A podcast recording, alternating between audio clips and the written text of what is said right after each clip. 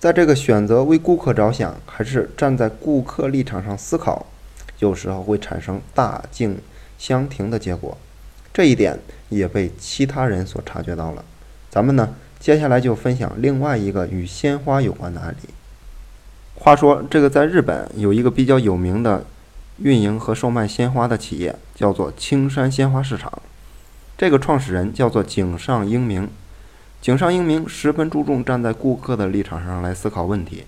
他在指导员工设计卖场的布局、销售员的动作路线和价格、名牌、包装款式等方方面面，都是站在顾客的角度来斟酌考量的。井上英明对铃木敏文是这样说到的：“这样的思维方式主要是源自于他过去的一次亲身经历。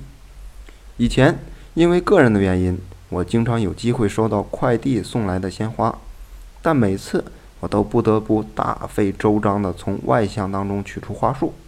虽然严实的打包能够避免花朵在运输过程当中受到损伤，但是。”这样的包装难以拆卸不说，有时候从发货到收货仅仅只需要一天，这个花蕾也很有可能就绽放出花朵。而过度的捆包则可能损坏这些在运输过程当中生长的花朵和枝叶。我们过去为顾客打包鲜花时，也曾在这个装箱上动足脑筋，力求来保证花束的完整。但是当我实际收到鲜花后，却发现。虽然一直认为自己站在顾客的立场上去思考，但这种把鲜花严密装箱的做法，其实并没有考虑到顾客取花时的这个难易程度，所以根本称不上是站在顾客的立场上去思考。这一体验让我深切地感受到了，必须要设计一种更易于取出鲜花的箱子，这是一个非常值得关注的重点。只考虑到装箱送花的过程。说明我们自始至终是以这个商家的角度去思考问题的，在这个基础之上，尽可能为顾客着想而形成的结果，虽然自认为是站在顾客的立场上考虑，但终究还是没有跳出以卖方为中心的思维架构。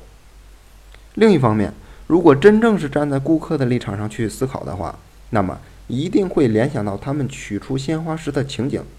所以。为了做到这一点，我们下定决心改变过往的工作方式。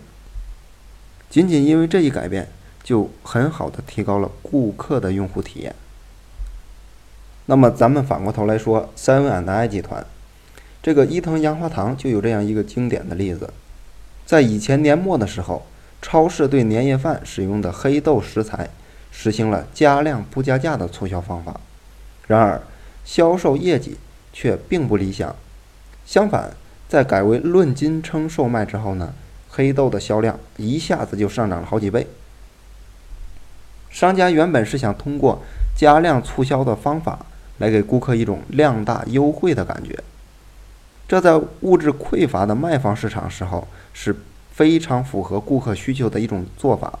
但是到了当今的老龄化、少子化的这个问题愈演愈烈的时代。家庭成员平均人数逐年递减，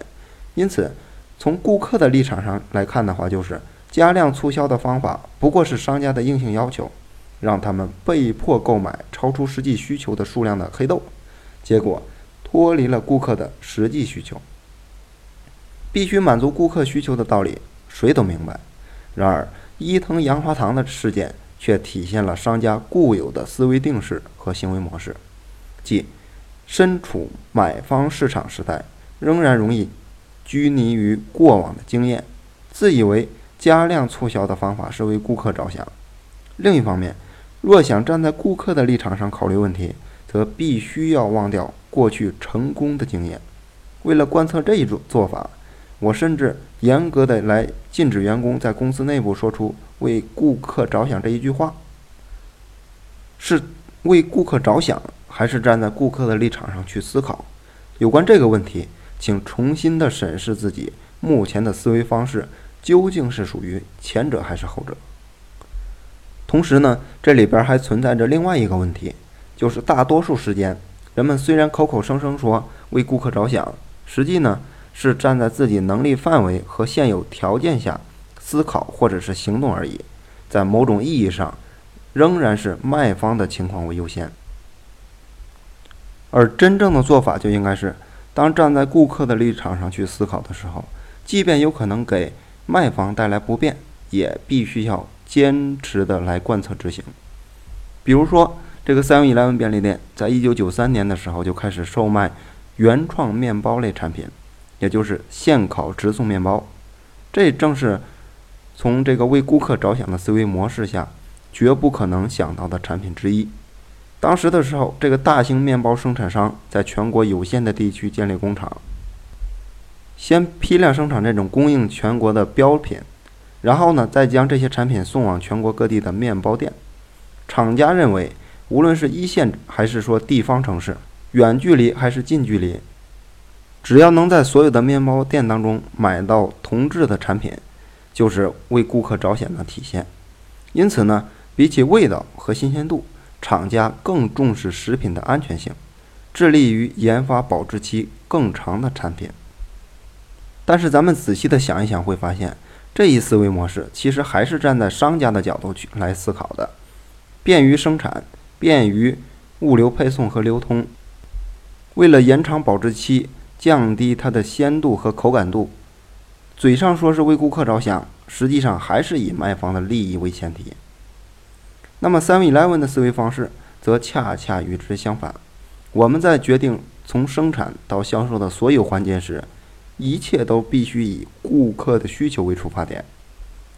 以门店作为依托，在门店周边建立面包生产工厂，并根据销售的峰值及时配送。为了实现这一点，我们重建了从生产到配送的所有的环节。比如说，另外有一个例子就是。这个 Seven Eleven 的红小豆糯米饭团的例子，有一天啊，我在这个例行的董事会上试吃了一下新研发的糯米饭团，却并没有品尝到它本身应该有的香糯口感，于是就找到这个研发负责人问这个具体的制作工艺，结果负责人竟然告诉我说，这个红小豆糯米和普通米饭采取了同一生产线，按理说。